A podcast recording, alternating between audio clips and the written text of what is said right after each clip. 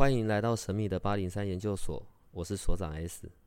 本所的内容是以非人类日常生活的亲身采访为主题。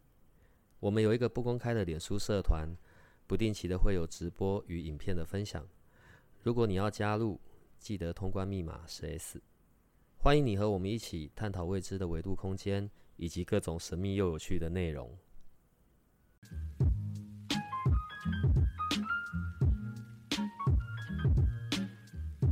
好，那么今天又是讲紫微斗数的一集，又是由小帮手来为各位代劳。那上次我们已经讲到，就是除了十四颗主星以外，还有十八颗辅星。那我稍微的看了一下，就是我的命宫是巨门线，然后旁边有一颗辅星叫做阴煞，所以我猜应该这就代表我的命没救了这样子。对，那再稍微的来看一下我的身宫，身宫就是讲三十五岁以后嘛。那看起来我的身宫好像不错，就是有天同，然后旁边的四颗星星分别小星星分别是恩光、天贵、寡宿、天德，听起来好像比命宫的阴煞好了两百倍。所以这就代表我应该要活到三十五岁之后就可以大富大贵，所以我会继续活下去。谢谢大家。你可不可以正常一点？你的命宫不仅指巨门线，你还巨门线化忌。更糟。好，大家都听到了，所长已经不是啊，你要这么黑暗，你到底要我怎么讲呢？所以怎么样？你要问什么？就是今年的地支在寅嘛，那因为地支是不会动的，所以大家的流年应该都在寅年。我有搞错吗？是这样说没错吗？不错呢。哦，好哦，好哦，有准备好。嗯，对，地支不会动。所以现在所有人的流年都是走到寅，地支寅，只是因为宫位的不同，对。所以呢？所以我的寅年在夫妻宫，所以代表我今年会结婚吗？你假卡拜的啦。好吧，那所长的寅在哪里？我现在哦。丢啊！我现在走到田宅啊。所以你今年会买房给小帮手？你是有要好好录音吗？有，我很认真。不是这样看的，不是这样看。嗯，你会这样讲，所以你现在只执着在主星、辅星跟那个十二宫的宫位，对不对？在这之上，我就看不懂了。我还没有所长那么厉害，我只有一知半解，班门弄斧。我们在讲哦，那个，所以我每次都说紫微斗数的命盘其实是立体的，然后并且是会流动的。那是因为我们前面在聊的时候，只有先去了解关于呃主星啊、辅星啊，它所呈现的意象，或者是那个那个状态、那个样子。哦，当然我们前面也有讲到地支所处的地方，就是我们脚踩的的。哦，那个跟我们的命宫或者跟我们的流年走到哪里，其实是有关系的。所以这是一层一层叠加上去的。好，既然你现在要这样，我其实不知道要夸赞你呢，然后还是要骂你呢。好，呃，里面有些星星，而且我们还没有讲到那种双主星的时候，它会带来的一些碰撞。既然你现在对辅星有些认识了，辅星里面所有的辅星里面，你最喜欢哪一颗？我吗？嗯嗯，我最喜欢的辅星应该是龙池吧？我觉得就不是。那个不是，那个是三级星的哦。所以十八辅星里面，你自己觉得你最喜欢哪一个？我最喜欢的哦。嗯，横看字面的话，我觉得天魁好像是颗很厉害的辅星。天魁是很厉害的辅星啊。天魁是辅星里面最大的贵人星了，代表着男性的贵人、杨贵人，然后都是那一种很那种的所谓的贵人，是趋近于救命恩人的那种等级的。所以我们在看的时候，也会看天魁落在哪里。天魁同时也代表着来自父亲的拯救、协助、帮忙、支持。那跟他同样一对的，就是天月。天月的代表的是母系的，就比较是陪伴啊，然后共同一起的这种扶持的。所以你最喜欢的是天魁。你知道我的天魁落在极恶宫哎，所以天魁也是一颗自煞的心啊。如果你爸活得好好的，那你也就会活得好好的。天魁也有自煞的功能，所以如果天魁在极乐宫，就不用有过度的担心了。我当然不是说你就可以随便让你的身体去搞得很烂啊，或是什么，不是这个意思的，好不好？只是它对于你的健康平安，然后它是很有加分的作用的。那所长最喜欢的辅星是哪一颗？我比较市侩啦，我喜欢禄存。禄存听起来好像就是一颗可以赚钱存钱的心。嗯，其实呢，在辅星里面，我们刚刚讲它是有一对一对的嘛，对不对？禄存跟禄存一对一起在看的就是天马这一颗星了。如果这两颗星有交汇到，那就是最好的一个一个命格，叫做禄马交持格。对，有这个格的人呢，就很能赚钱，很能存钱。对，然后甚至钱就是自己很开心的跑来。可是因为它是跟天马一对的，呃，我问你，天马只会落在哪里？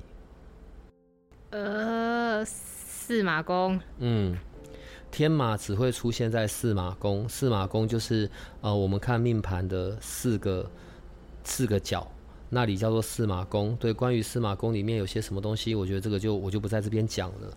好，然后禄存也只有几个地方会出现，所以他们能够出现禄马交持格的机会没有那么的高。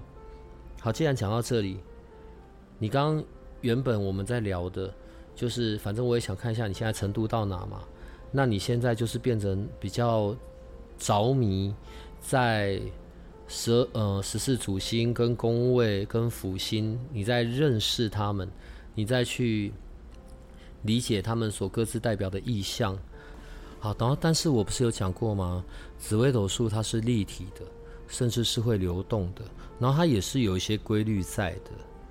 呃，当我们一层一层的堆叠下来的时候，所以我现在举例好了。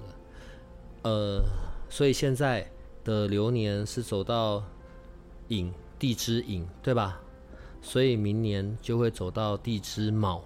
在假设现在这个地支卯里面，同时间，呃，有廉贞、破军、地空、禄存，有禄存在里面，是不是表示好像会赚钱很开心，对吧？可是伴随着禄存的，这是固定的哦，这是固定的。禄存的前后一定有擎羊跟陀螺，要不就是擎羊庙、陀螺线，要不就是擎羊线、陀螺庙。通常在这个叫做羊驼夹夹起来的夹，所以当明年走到这一个位置，用我刚才的举例的这呃的这一个人，他走到这一个位置的时候。廉贞平破军线已经在产生影响了，同时间还走到地空。好，我们有禄存，看起来很开心，它可以挡掉一些些问题。当前后又有羊驼夹的时候，那个样子就好像，你懂吗？你你在家里已经门户大开了，就家里面的人还在跟外面招手，哎，来哦来哦来哦，这一家有东西可以拿，快点进来，快点进来。所以，当明年的这一个命主走到这个位置的时候，哦，他的压力就很庞大庞大了。军破军线一定旁边会有连真品，所以我们还没讲到双主星会带来的影响。地空，地空在在古籍上面的解释，其实我们看地空，我们不会把它当做是一颗煞星。好，辅星里面呢有七颗，我们比较讲的凶星。好了。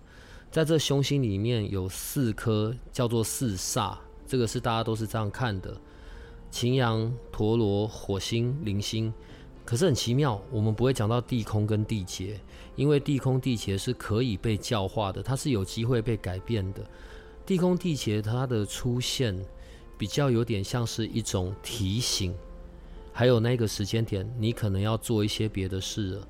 如果平常时候你是很汲汲营营的，你是很正在追求比较偏向物欲、物质层面的地空地劫的出现，在那一个时间点，其实会让你所有的努力大概就去掉一半了吧？飞得越高，跌得越惨。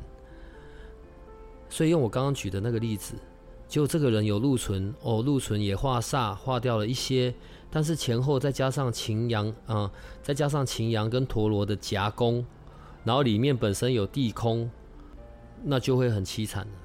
好了，凄惨，我觉得我用这个字眼只是因为用比较级，因为你知道它一下就会让你，呃，古籍里面的讲法吧，半空折翅，就是你知道从空中飞到一半掉下来。但这真的没有办法处理吗？其实，在我刚刚举的那个例子里面，从头到尾，他需要专注去教化、去处理的，只有地空那一颗心。因为如果他地空的这一个问题有处理好，基本上就变得没有什么大问题了。另外，讲到擎羊吧，因为这就是要看宫位，为什么这个时候宫位就变得相对重要了？因为我们一边有在看流年，一边看宫位嘛。我刚刚是不是讲它前后夹？如果擎羊夹前面，然后它同时间又位在所谓的朋友宫、仆役宫的话，擎羊它就有点像是，当它落在朋友宫、仆役宫里面，它会有贵人，它会有同辈的协助，但是它会有种状况叫做先助后害，前面跟你合作的开开心心，后面却反过来回过头咬你一口，莫名其妙的。然后这个时候，这一颗辅星又要看有哪一个主星在里面，它影响的程度到哪里。好，我举这个例子，我只是要让你知道，紫微斗数的入门，刚开始的时候认识主星、辅星他们的意象，很容易令人着迷的，然后就以为已经全盘可以看得懂。我也不会讲看不懂，你大概可以看得懂一半的，因为毕竟这是基础，这是你在打地基的地地方。可是接着，你的主星、辅星不是所有的主星、辅星全部都有完整的妙望平线这四种状态，不是哦。有一些只有两个、三个，有一些全部都有。然后有些辅星甚至只有妙跟线，它们的组合所激起来的那一种火花，以及跟他所处在的宫位，就会很很不一样了。好，讲这一些就只是，所以你不可以只是陷落在，诶，我认识了主星，我认识了辅星，我大概知道他们在说些什么，我大概知道他们的什么呈现，再加上我所处的宫位，我好像可以看个大概。你的大概大概才一半吧。可是当你到后面，甚至你会看三方四正，你会用三方四正去看你在不管人伦上面或者人事上面的各项关系。那边才是关于整个你的紫微斗数命盘的解法，就是你平常会遇到一些状况，怎么从那边看到一些端倪，并且可以获得解决。这样你对你而言会不会太深了？因为所长日常说，就是命盘要用立体的去看吗，所以像我这样子，我只不过是平面的在看，就是有点像。哦，辅主星是一，然后辅星是另外一个一，所以我就一加一等于二这样合起来看。可是所长比较像是用乘法在看，像可以这样解释吗？嗯，可以。可是我也会加法了啊，还可以吧？有达到你的期望的一半吧？嗯，好，好，好，嗯。那因为刚刚讲到，就是我的天魁落在极恶宫嘛，然后我的极恶宫里面主星是武曲跟破军。所以我应该要注意身体的哪些地方会比较好？还是说，因为我反正我天魁也在里面，所以我就不用怕了？就是管他什么大病小病都与我无缘，有这么好康的事吗？武曲破军，因为在你的里面是都是平嘛，武曲平破军平，所以如果你只要看在这上面，他所提醒你的都是属于属金方面的，所以属金啊，肺、呼吸系统。骨头这一系列的都是属金的，然后另外，因为你里面有武曲跟破军，所以另外就要留意有可能的一些血光。那种血光就好像譬如说，呃，举例啦，打篮球运动伤害骨头撞坏了要开刀骨折，他所指的血光是指像这个样子的。好，那我一辈子不运动了。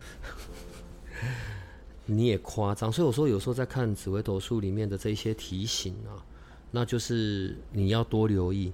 可是好处就是因为刚刚讲天魁落在你的极恶宫里，那是一颗吉星，也有一点自煞的，它是最大的贵人，辅星里面最大的贵人星了。对，当然那并不表示说你就可以嗯乱七八糟横冲直撞，只是他的健康平安的程度上面就是帮你加分这样子。然后因为我们刚刚讲嘛，武曲的东西属金嘛，破军也是属金，所以一样啊，就是啊肺啊这一些东西的。另外破军也属水，所以要留意像。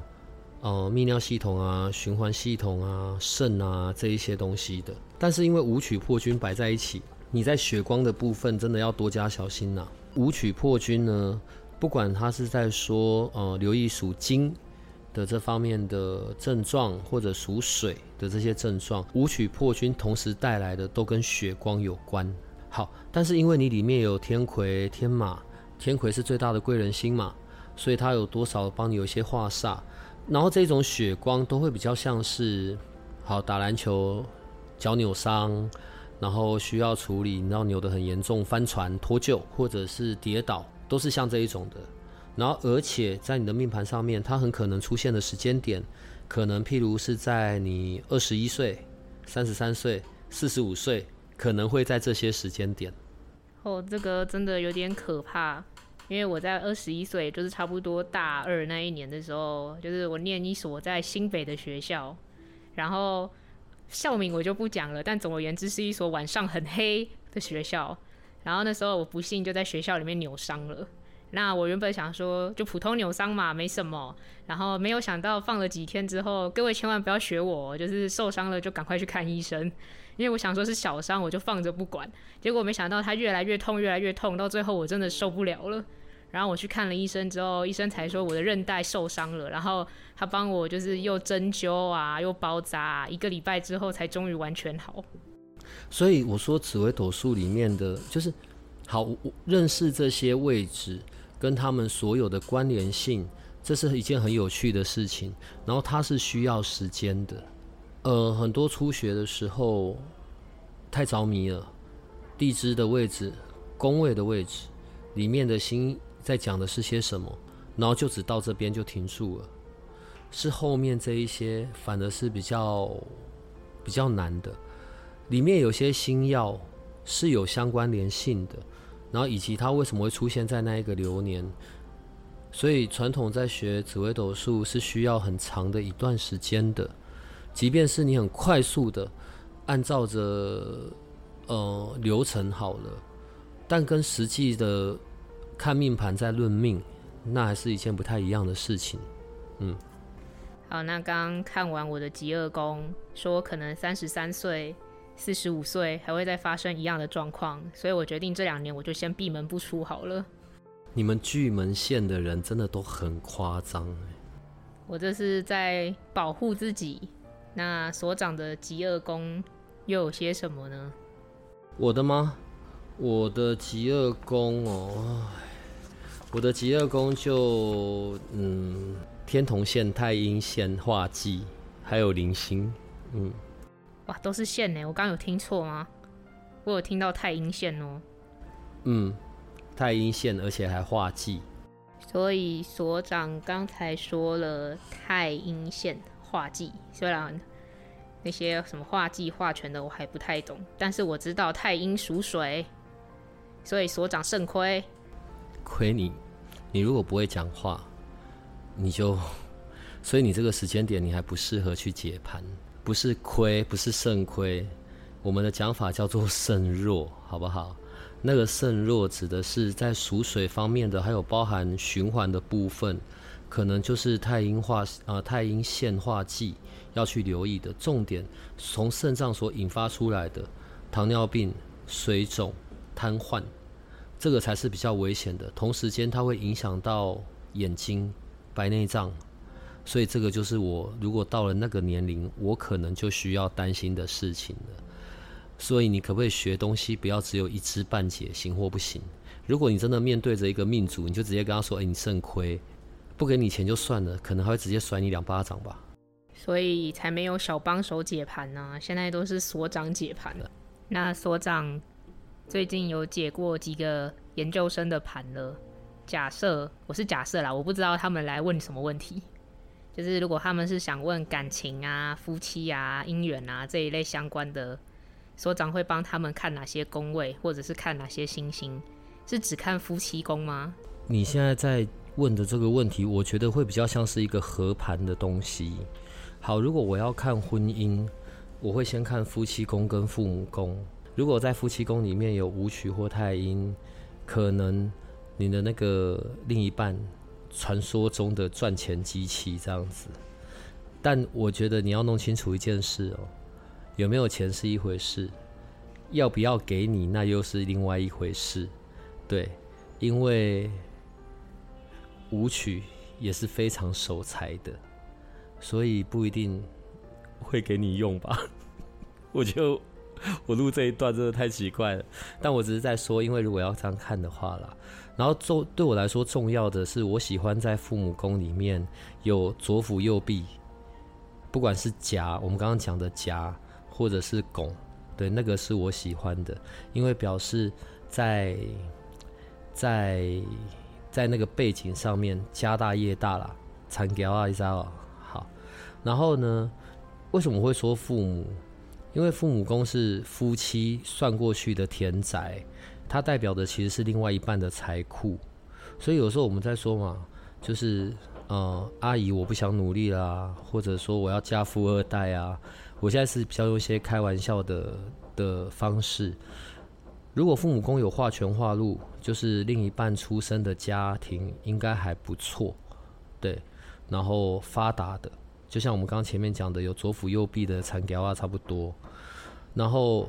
如果在父母宫里面有紫薇或天府，然后还加化权化禄，哦，那当然就是掌权的，有头有脸的。我现在只是在说，我会这样看，是先看背景，背景好不代表你们中间是真爱，只是我会先从这样子看，对。然后另外就是，呃，擎羊夹，擎羊陀罗夹，嗯，也是代表有背景的，对。可是会不会有你的那一份，那就另当别论的。好，所以首先我会先看那一个部分，然后接下来，因为重点可能还是是两个人的相处嘛，所以我可能会再看的是迁移宫。夫妻宫本来就是一定要看的，那因为夫妻的财帛是迁移宫。所以你看，我讲到现在，你你对于我一直在说紫微斗数是流动的以及立体的，你是不是就有一些概念了？不是只单纯看你的那个十二宫的位置，因为你各个层面看的时候，它跑的的方向就不一样。好，因为夫妻的财帛是迁移宫，所以这时候我就要看迁移宫了。如果迁移宫里面是有化禄的，哦，那就蛮愉快的啦，对，甜蜜。愉快，好不好？然后如果有化科，就是，嗯嗯，你知道，因为画科代表的是考试高中进士，所以他这对这种夫妻的另另一半的相处就很谦恭有礼喽。我觉得还没有去到那个相敬如宾，冰冷的那个冰，对。但宾客的宾应该是有，然后另外就是如果迁移宫化权，就是我们所说的那一种，就是有一种夫妻，你知道，可能常常吵架啊，然后动不动就要喊要分手啊，反正今天是男生要分手，明天是女生要分手，后天又是男生要分手，再后天又变女生分手，但每次也分不完，对，就是整个好像在演八点档连续剧这样子，但是那是他们的乐趣。好，所以我会看这几个。最主要的，我当然还是会看案主的那个夫妻宫，只是从夫妻宫衍生出来的，还有其他的这一些辅星，都是会有影响的。嗯，所以如果要看的话，大家就看这几个宫位吧。那因为所长刚刚有讲嘛，就是他会看很多东西，但还是会看夫妻宫。那我的夫妻宫是天机德化科。太阴旺化禄，所以这个意思是我会有一个超级好老公嘛，就是有钱有权又对我好这样子的。有钱有权看起来会有，对你好，我觉得不太确定。嗯，我觉得你还是不要结婚的好。这样算有回答了你的问题吗？所长现在在断我的姻缘，你知道吗？夫妻宫是基础，好，所以你你对于另一半的那一些描述，当然你是很笼统的一个概念啊。所以如果是天机，哦，这个人应该会很用脑、认真研究型的，而且还画科。太阴化禄，嗯，所以看来会比较吸引你的，就是这种温柔体贴型的男人，对。而且重点，因为他是太阴，可能比较可以受得了你的巨门线。可是你说真的好吗？嗯，这时候又跟里面的其他那些星星有关了，你知道吗？我们刚刚讲了四煞是一个方向，可是另外地劫地空是影响很大的，在你的夫妻宫里面就有这么一颗大大的地劫在那里啊，所以这表示。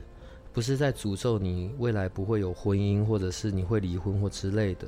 可是他就有一个提醒，可能你跟你的这一位未来会出现的人，如果你们是有一些共同的信仰或者共同的嗜好，这个东西比较可以过得去，对于整个会是有帮助的。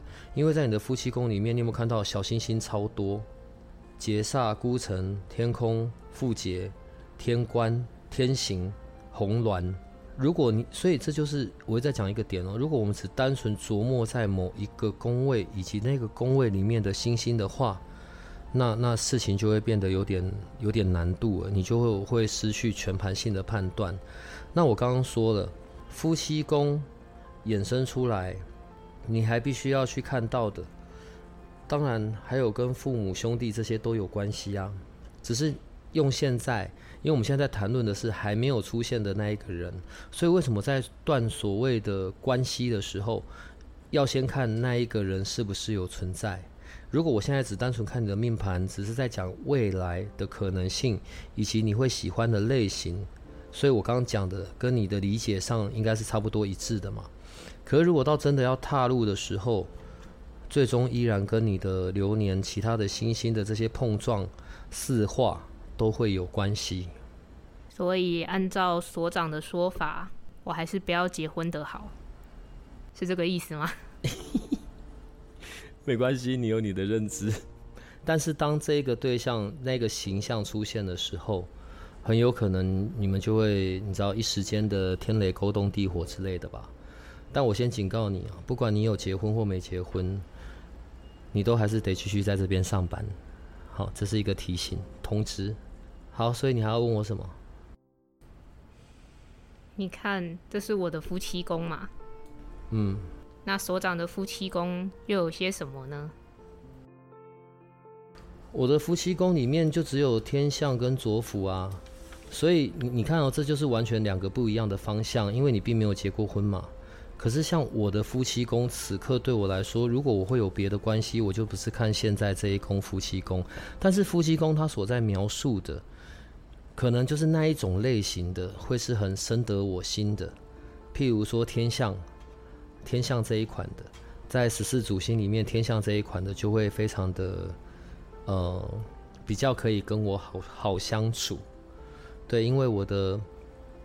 我的命宫主星是双主星嘛，紫微七杀，所以严肃、不苟言笑，也不太多互动，只专注在我要做的事情上面。所以，如果我去找同样的，譬如说比我更生活更精彩，或者是更硬邦邦的，那这种关系，这种在一起的关系上面就会有大问题。那天象温温柔柔、软软的，然后是那种可以包容忍耐的。那这种跟我就可以相处，所以像你，你是巨门线，所以为什么天机太阴的对你而言就是一个可以互补的，会是比较可以吸引到你的？因为如果一个不小心你也找了一个巨门线好了，哇，那你们的那个黑暗程度就会很吓人，然后你知道就无法是可以去扶持彼此的这样子。好，继续，然后你还要问什么？你看，我们刚刚讲到了，就是属金的疾病跟属水的疾病嘛。嗯。那所以人们常说五行金木水火土，就是这五行究竟是什么样的关联？然后我们可以从这五行跟命宫之间、跟这些宫位之间看出什么样的关联性吗？好吧，你每次讲一些什么呢？我就会不断的翻白眼。五行的这个概念，在从古代，呃，不管是易经上面，然后或者是很多阵法的运用上面，都会很去利用这五行，包含奇门遁甲也是。正确的讲法不是金木水火土，是木火土金水。木木生火。你这个部分要有一些想象，那个意象就好了。木生火，对吧？火是不是靠木头去升起来的？所以对火而言，木是来旺我的，所以木生火。所以对于木而言是泄，对于火而言是旺，因为它取了木嘛。我用木跟火的这个例子，你现在脑袋还跟得上吗？好，好，所以木生火。火烧完了以后剩什么？灰哦，所以火生土，所以对于土而言，火是来旺它的；可是对于火而言，火是泄泄掉它自己，因为烧光了它就什么都没有嘛，对吧？然后从土里面会发生什么？从土里面会产生金。嗯。水土生金，这个时候你就不是只有看你火烧成的灰烬，而是所有的金属类、矿物类是不是都是从土里面出来的？水土生金，然后最后就是金，金会生出水，然后所以水又会生出木，水让这些植物、这些木获得滋养，所以正确的讲法叫做木火土金水。好，这个是忘我或者是我谢的这样子的看法。然后，但是他们各自彼此又有彼此克制的部分。例如，这个时候就要用别的看法喽。例如木，木克什么？呃，水吗？木克土，木是不是长在土上？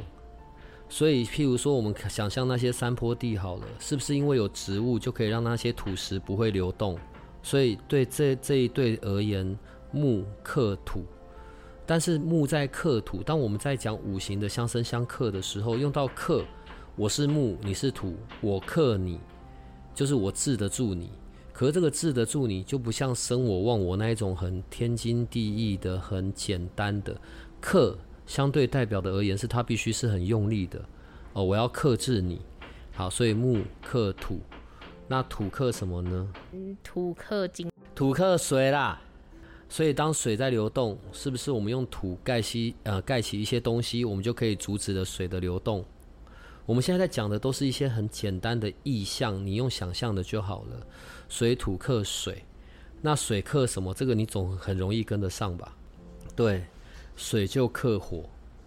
那最后火又克什么呢？火克金，金是不是在火的燃烧底下会变形、会溶解？融化不能用溶解，对吧？因为克的这个字眼，就是它必须是一个很用力的，它需要去很很去处理的。然后最后金克什么呢？嗯，水吗？金克木，金所制造出来的这些物件，斧头是不是就可以去砍砍树、砍植物、砍木头？我的联想力真的很糟糕哎。你要放简单的来看啦，对，所以五行相生相克。在讲的就是这一个，在五行的基础上面，所以当不管我们是在看紫微斗数的命盘，因为紫微斗数的命盘里面这些星星也各自都有它们的属性，然后还有我们所在的地支的位置也有这些属性。我会说啦，五行大概是所有的基础了。刚讲了，不管是紫微斗数，然后或者是我们会用的易经卜卦，或者是奇门遁甲。都会很重视五行的这件事。当然，五行就有它各自所代表的这些这些意象，不管是对人或对事。莉莉 Coco 讲的这一些，所以这一些全部都是在呃中国的这些传统的占卜论命上面的基础。所以又要老调重弹了，从来不仅只只是一个平面上面手画出这些呃命盘，然后八字。就有很厉害，不是这一些的，而是你要先通透这些五行相生相克，以及各个星耀，以及他们所产生出来碰撞的火花，还有他们的流年以及他们的宫位，你才能够在你的命盘里面找到，呃，也许是你的使用方法，或者怎么样让你趋吉避凶的方式。所以，请问你还有什么要问我的？虽然还有想要知道的问题，但是我觉得再问下去，所长就会开始不耐烦了。对，我们的所长就是对我这么的没耐心，但是小帮手是很有耐心的人，所以小帮手会继续压着所长录紫微斗数的节目，各位研究生不用担心。好，那要是各位就是还是对紫微斗数命盘、十二宫、星星或者是五行有想要更多的认识，或者是还有其他问题的话，都可以来告诉小帮手，小帮手绝对会一字不漏的帮你们转告给所长。这就是小帮手的义务，谢谢大家。如果你喜欢我们的节目，请多帮我们分享，并且鼓励订阅，让八零三研究所。可以持续成为你探索灵能世界的另一只眼睛。